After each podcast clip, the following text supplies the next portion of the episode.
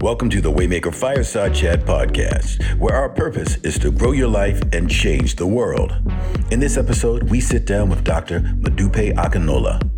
Louis Carr is the founder of Waymaker, the Louis Carr Internship Foundation, the Blueprint Men Summit, president of media sales at BET Networks, and author of Dirty Little Secrets.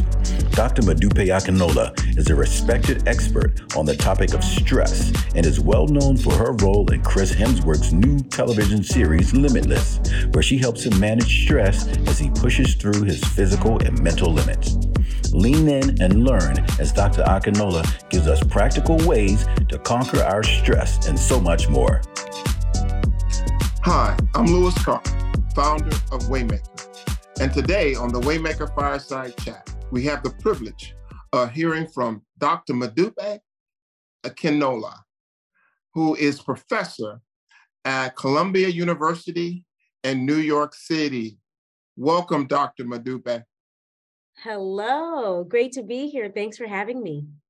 And, you know, uh, I've interviewed a, a lot of PhDs and a lot of MDs, and I've asked this question why do Black people always call the doctors by their first name? All right. We always, instead of saying your last name, we're going to call you doctor first name. All right. It's a Black thing. I don't, I don't know what it is, but that's how we roll. Okay. I'm good with it. I'm good with it. So thank you for um, uh, being with us today. Uh, I'm going to tell our audience how I heard about you, how I found you. Uh, I was watching this series on the National Geographic Channel called Limitless. And in the first episode, Dr. Modupe was there working with Chris Hemsworth. Guys, that's Thor. That's Thor. And she was working with him around stress. So that's how I discovered her. And I wanted you guys to sort of hear from her, hear her story, and learn about how we can manage stress. So, Dr. Modupe, let's start. Where are you originally from? Where's your family from? So, my family is from West Africa.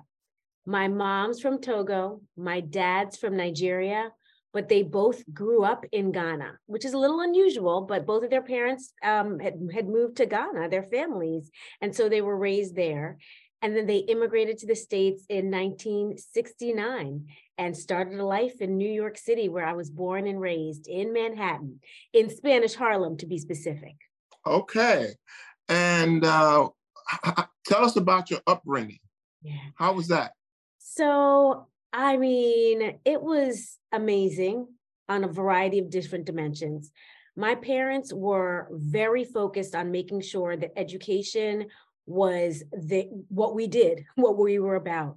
You know, they came to the US to be able to give me and my sisters eventually the lives that they couldn't have there. And that entailed education being the key to open many doors. So grew up in Spanish Harlem, so in black neighborhood, um, but then went to predominantly white private all girls school from K through 12. So my upbringing was um, an experience of navigating different worlds, an experience of being in the minority in one area in the majority where I lived, but still a different type of majority because I wasn't going to the local schools. I was going to this these private school. So, um, but you know, my family, I was raised with a lot of love, um, a lot of African traditions, even though we were in the the U.S. and um, with a big belief that it takes a village so with lots of aunts, aunt, more aunties and uncles than one could ever imagine.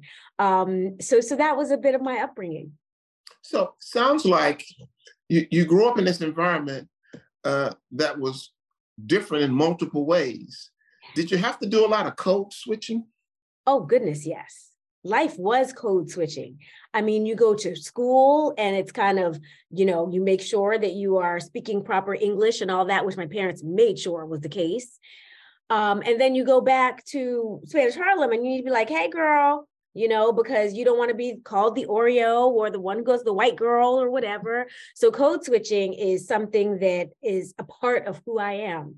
And one of the things about now being more seasoned in life, I'll call it that, is to be able to not have to code switch in my work environment uh, because and to be who I am and my authentic self. But that comes with time. That comes with um, uh, that comes with getting to a particular level in some ways. But it's always on my mind. It's always on my mind. Okay, is this an environment where I feel psychologically safe to be my true self? Wow. You know, I have this thing, people say you should be able to show up as your authentic self. I, I tweak it a little bit. I say your authentic best self. Yeah, yeah, yeah. Because everybody couldn't take the authentic Louis. Right. So I have to show up as the best Louis. Right. And in most cases. And I think that advice is good and important advice. And we want to get there at a point, but we're still in a society that has stereotypes about us and so we need to be thoughtful about that because you don't want to activate someone's stereotype and then lead for them to treat you differently. So it's like navigating this I wear the mask thing, as Paul Laurence Dunbar, um, his poem mentioned. Yeah, we have to wear the mask at times. But then when you get your foot in the door, the way you counteract stereotypes is being a counter stereotypical exemplar so your presence changes those stereotypes of people so that hopefully generations after can come into these environments not having to code switch all the time because we have paved the way. So that's an important thing that I always remind myself and uh, tell people of color and people who are marginalized in some way in their backgrounds. So you went to all girls high school. How did you pick a college? Tell us about that process and which one did you pick? So I went to a, an all girls life school, I call it, because it was K through 12. So it wasn't just high school. And, you know, some of the students, the women that I admired at school, went on to Ivy League institutions. And I remember visiting um, colleges and feeling like I wanted to be in Massachusetts. My sister went on to an all girls college. She went to Wellesley College. So she was in Massachusetts. And I felt like I wanted to go to Harvard.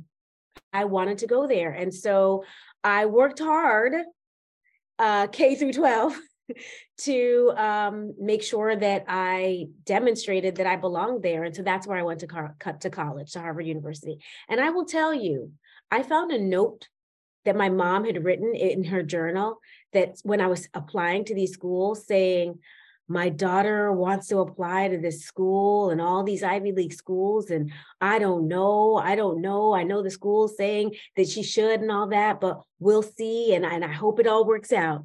You know, so again, coming growing up when from a family of immigrants, like this idea of striving for that high was something that that was unheard of in my family. I mean, so um it was a reminder that when you set your sights high great things can happen. And so that's how I landed at Harvard. And how was that experience for you? Amazing. Honestly, Har- Harvard for me was phenomenal. I'm an entrepreneurial person. I mean, in Spanish Harlem, I was making friendship bracelets and selling them uh, to the the dudes on the street for like $25 when I was in my teens. So I like to create, I find opportunities and create opportunities for myself based on what I'm excited about. And I found that at Harvard, I could do that. It's a school that has deep po- pockets. So if I was like, hey, I really want to be in West Africa one summer, let me find grants, find resources to be able to do that.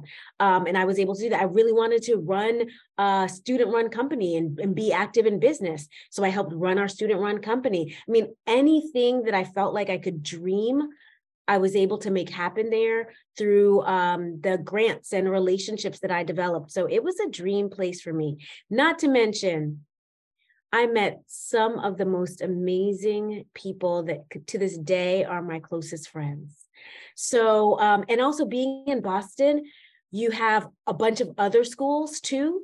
So you have this great network of people from lots of different schools, MIT, BU, Tufts, Brandeis, Bentley, Babson, all that, Wellesley. So you're in a college town and you get exposure to so many amazing people. So it was a gift. Harvard was a gift for me in terms of going there for college.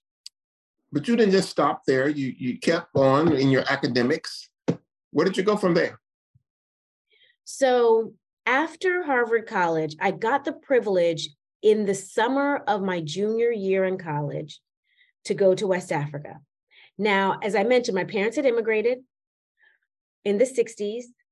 I went back in the late 70s, right before I started kindergarten, to, for my parent, my family, to my grandparents and aunts and uncles to meet me and my sister. So my dad took us back, but I hadn't been back afterwards. My parents sacrificed a lot to send us to these amazing school. So junior year, I was like, I want to go back. I want to see all these people that I've seen in, in photos and all that. And so I got some grants to work at UNICEF in a neighboring country, Benin and spent time there over the summer, got to see my family, and I loved it so much. I was like, you know what? I want to come back to West Africa after I graduate from college. Yes, in my mind, I also had business school and business on my mind as something I wanted to do eventually, but I wanted to give back the education I had been blessed with to the street kids on the street, to, you know, just being able to be in that environment that was my foundation. So after college, immediately after, I uh, started a set of nurse. I started a set of nurseries and literacy centers in Ghana. So I did that. And one of the things you realize when you are kind of doing nonprofit work is that nonprofits often lack sound financial management. And so I kind of felt like, you know, I need to strengthen my business skills and, and other things to be able to maybe be as uh, strong in running this in the future if that was something I chose, or to be in the business world, which was something I was definitely considering. So I ended up coming back to the States and working in a consulting firm, Bain and Company. So I did pure business, Bain and Company for a couple of years. Then I went to business school. I went back to Harvard. I went to Harvard Business School. And again, had a great experience. At that point, didn't know, do I want to do business? Do I want to do nonprofit? Do I want to do general management? I don't, I didn't know. So I went back to consulting. And again, learned a lot and learned a lot about the foundations of business, learned a lot about strategy. How do you make something successful? But while I was at Bain, I did a couple of things. One, I ran uh, ran their diversity, equity, and inclusion practice, um, in addition to you know being a consultant. But I realized one of the things I loved about consulting was yes, solving business problems for our clients, but also the organizational dynamics understanding why some people buckled under stress and others didn't, understanding why some of our clients accepted some of our um, recommendations, others didn't. And I realized I was thinking a lot more about the organizational dynamics than, you know, purely the business side of things, which made me wonder if I should think about a career in academia where I could scientifically study that scientifically study stress, scientifically study diversity, scientifically study other psychological phenomena that I was observing at Bain. So at that point, I then decided that I wanted to get my PhD. And yes, I went back to Harvard to get my PhD. um, and then, you know, had a great experience, my PhD, learned a ton, landed at Columbia Business School um, for my professor job. And I've been there for 13 years now. So, Dr. Modupe, those who get those three degrees from Harvard, there's a name for that, right? Is there? I think there's a name for people who get three degrees from Harvard. And right. I, I, have to correct you because I actually have four because I also have another master's that I got on my way to to get my PhD. So yeah, because I've known people who graduated with a BA, an MBA, and a JD. All right? mm-hmm. and they call that something. I, I, I just read it recently. So oh, we're, we're, to have to figure that, that out when, when, we sort of write write this article about that. What are they called? So you have four degrees from Harvard. I do. I do. Okay. Uh, listening audience, I'm even more impressed right now. Okay. I, I, I knew it was three, but I didn't know it was four. Yeah. All right. So now we're at Columbia. Yeah. All right. And you are teaching exactly what? So now we're at Columbia and I'm teaching the core required leadership course to first year MBAs. The way I like to put it is I'm trying to teach first year MBAs who just are starting off how to be inspiring, ethical, thoughtful leaders of the 21st century who know how to motivate others to do good that that's what I do um, to be good decision makers, to be able to influence and persuade.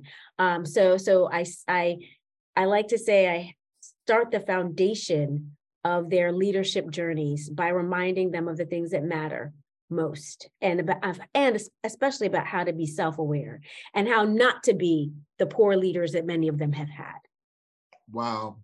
So when I discovered you on Limitless, you were dealing with this subject called stress, yeah. which I think most people at some point in their life, or most people their whole life, face it. Yes. Yes. Tell us your general philosophy on stress. Yes. My general philosophy on stress is that, as you said, all of us have and will continue to experience stress. But most of us can think about times where we have really thrived under that stress. But the dominant model that we always get is stress is bad. Get rid of it, avoid it, run away from it, reduce it. But I know I've had many situations where the stress I was feeling gave me the energy, gave me the motivation to really keep pushing. And that ended up being an extremely beneficial experience. So, one of the things I teach about and I focus on in my research is the idea that stress in and of itself isn't good or bad. It's our mindsets about stress that influences the extent to which our experiences with stress will be beneficial or harmful.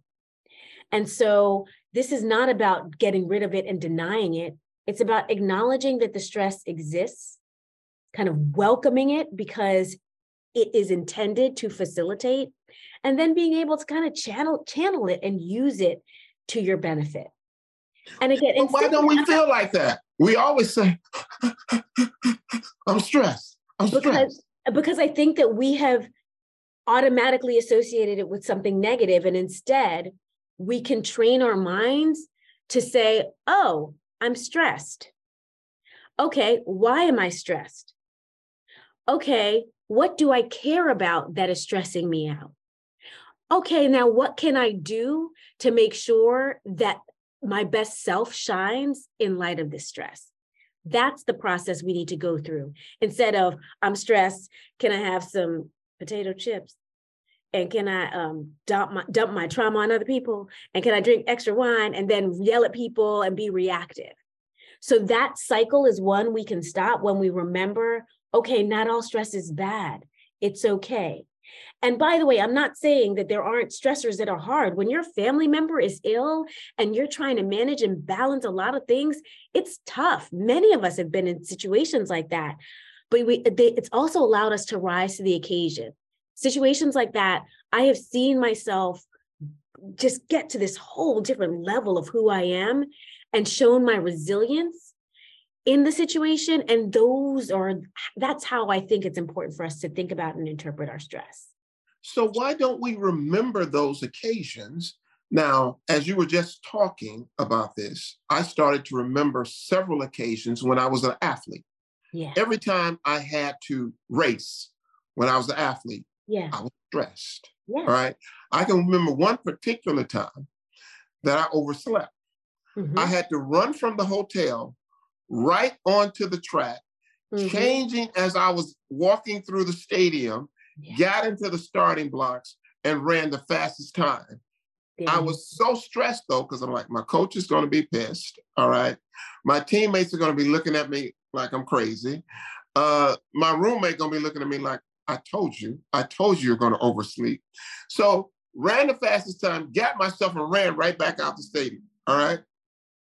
Now, I don't remember those times that I perform like until we're having conversations like mm-hmm. this. Yeah. So is it that we have poor memories or we just shed it out for yeah. some reason yeah. and don't think about those times we perform well under stress? Right.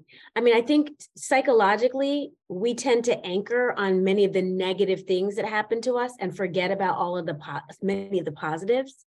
And so in general, it's retraining our minds not to just linger on the negatives. That's, that's it's a natural part of life. And so I think that part of one of the things I tell people in being present with their stress is to recall the many times that they thrived under stress. So it's to change your dominant kind of pattern, which is to say, oh, wait, that was a bad outcome. But instead to say, oh, wait a minute, I can think of lots of times. I can think of lots of times. I remember this when this happened and then how I reacted and all that. So that's one of the first steps is to remember, I call them the monuments, you know, the monuments where you've really climbed um, and, and made it under stress. So in the series Limitless, you you you pushed him to the limit. Yes. All right. I mean, swimming in the Arctic Ocean, you know, being in a pool with your hands and feet tied. Yeah. You know, tell me what was on your mind when you decided that this would get him to the place that he needed to be to do the ultimate thing you wanted him to do? I mean, I sometimes think that we need to expose ourselves to extremely physical challenges, partly because our bodies were designed so that when we're under that type of physical stress, we get the resources, the adrenaline, the hormones to be able to fight or flee from that stressful situation. So, in order to know that you can overcome stress, you need to put yourself into extremely stressful situations. Now, wait, I want to make sure that what people who are listening, I'm not saying like go do some crazy stuff. This is under supervision. This was, you know, Chris Hemsworth, who has exposed himself to lots of different um, intensely stressful situations. But I wanted to design something that he would think that he could not fully overcome and give him the tools to overcome it. And one of the simple tools to do when you're under stress is just breathe. Our heart rate increases you know, we go through this rapid breathing and you want to tell yourself, wait a minute, slow down. Let me get myself, my body and my mind back to normal. Let me slow down my sympathetic nervous system that is now activated so that then my kind of like rest and digest parasympathetic nervous system is activated. So that's why we came up with pretty intense stressors because for him, um, being able to experience that and then get tools to then kind of conquer that gave him what he needed to be able to do the end experience that he was exposed to. So we've heard that when you're stressed, you should work out. Is that fact or fiction? You know, I don't think there's a one size fits all solution to what you should do when you're stressed. You know, for some people, that workout is helpful because of these hormones. Like when you work out, you get endorphins, you get adrenaline, you get cortisol, you get all that. And so it kind of can help you in regulating. Um, and I think that there's something about working out that then distracts your mind because you're doing something physical. Um, so I, and then you're breathing. Remember, like when you're running, you are breathing. So you're getting your heart rate in a kind of smooth state, and that can calm you down. That's for some people. For other people, they need to just sit and be still, or they need to read a book. Or I was talking to somebody yesterday. I did a session on stress, and they said, you know, that when when they're stressed, if they can sit by the fireplace with their cat in their rocker, like they don't need to be running. You know, other people, it's go for a long walk. I'm not sure what it is, but one of the things that I mentioned in the episode is you need to date your stress. And by that, I mean you need to get to know your stress, just like you get to know somebody you're trying to get to know better in a relationship. When do I feel like I'm excited about you? What do I need to feel good? What makes me feel happy? What makes me feel joy when I'm under stress? Dating your stress. What are my emotional reactions, behavioral reactions? What does my body do? And if you know that, it does two things. One, it helps you to know your stress signals then you can say, oh, I just went for the potato chips. I keep on saying that because I do go for the potato chips. I just, that's a stress signal. Mm, it means that what do I need right now? What do I need? What am I experiencing? Why am I stressed? So it does, it A, uh, makes you acknowledge and aware of the stress that you're experiencing and feeling. But B, it then allows you to take control and to give yourself what you need in the moment instead of relying on other people or other things to help you de-stress. So the obvious next question is, what do you do to deal with stress? Yeah. Um, so one of the I do a lot of things. I do a lot of things. Besides one, potato chips. Besides, besides potato. potato. chips and candy. Uh, um, one of the things I do is I am a an avid meditator. Now, when I started all this stuff, I could not meditate for five minutes. You tell me like listen to some music, whatever, I'd fall right asleep. But I learned that I need to still my mind and just be present and feel my bodily sensation. So I do kind of a lot body scanning to kind of just be present in my body to then calm down all the thinking that I'm doing. I'm a thinker, I do it as, for my profession. So I need to stop thinking and feel. And when I do that, that helps me to say, oh, what emotions am I feeling? Ooh, what is that thinking that I'm having? That's negative thinking. How can I get the positive self talk going? So that's one thing. I am an exerciser. So I love going for a walk and being in nature when I am stressed. I the fresh air and experiencing and hearing and even feeling if you're in cold weather, that breath, that just calms me down. But the other thing is sometimes I believe in phoning a friend. Sometimes you just need to vent and you need to call on somebody and say like, "Hey, this is going on. I just need a vent." And then also I try on the other side when somebody asks me, I, I ask them, what do you need from me? Because when someone's venting, you need to know do you need me to agree and co sign on the things you're venting? Do you need me to be the positive voice? Do you need me to just shut up and just listen? Like, what do you need? Do you need me to help solve the problem? Because I think that we don't do that enough. We try to prescribe way too much instead of just asking the person what they need when they're stressed in the moment. So I think two things you need to ask yourself, but you also need to make sure that whoever's supporting you asks you what you need. Do you think people in the world are stressed more today yes. than they were, say, 10 years ago? I mean, a lot is happening out there. Absolutely. And part of it is the technology that we can't turn off. I mean, 10, 15 years ago, you weren't always getting, you know, contacted every minute of the day. People didn't have access to you. No. And now they do you know there eh, there was there's covid yeah so you're more stressed over am i going to be sick what's going to happen all that our political climate is special i'll call it. So that's stressful. You know there's so much uncertainty in the world with regard to um, employment. That's stressful. Like then the many disease cancer is is rampant. That's stressful. So yes, there are many more stressors. You know, they say that people were happiest, that the number of happy people in the US, um, that number peaked at 19, in 1957 and since has not um, gotten to that high. So we had so much less then, we, they, I was not alive, thank you very much. They had so much less then than we have now, but we're, and we're so much more stressed. So That's people, amazing things too, but that just means we need to do more to kind of make sure that stress isn't killing us. So when someone comes to you and say, I'm stressed out about the economy, I'm stressed out about my job, I'm stressed out about COVID, I'm stressed out about politics, I'm just stressed, stressed, stressed. What do you say to them? I say, tell me more. Hmm. Tell me more. Sometimes people just need to share what's going on with them and then you know once they tell me more then i keep probing like and and try to get to the underlying reason why they care because we're stressed because we care. So there's something usually deeper and when someone can get to the underlying reason why then it kind of shifts the perspective on stress. It shifts things because then they can say oh i know i'm stressed and all of this is bad and intense but I'm stressed because ultimately I want to be able to provide for my family because I love my family and I want um, them, my family members to thrive. So, okay, so this stress has a purpose and a meaning. So, in light of that, what do I need to be able to keep being present with it so that I can provide in the way that I want to provide for the big things that matter in my life?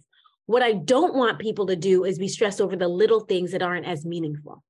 That's the problem that we're stressed out about little meaningless things. And that's what's continuing to kill us. So, Dr. Modupe, yeah. as we sort of look at specifically the Black community, yes, there's just there's a lot going on. It's, it's a lot going on. So, what I would ask you to speak to those listeners mm-hmm. and give them some advice on dealing with just the day to day life. We talked a week ago. We, we talked about Black people stress all the time, all right? Yeah.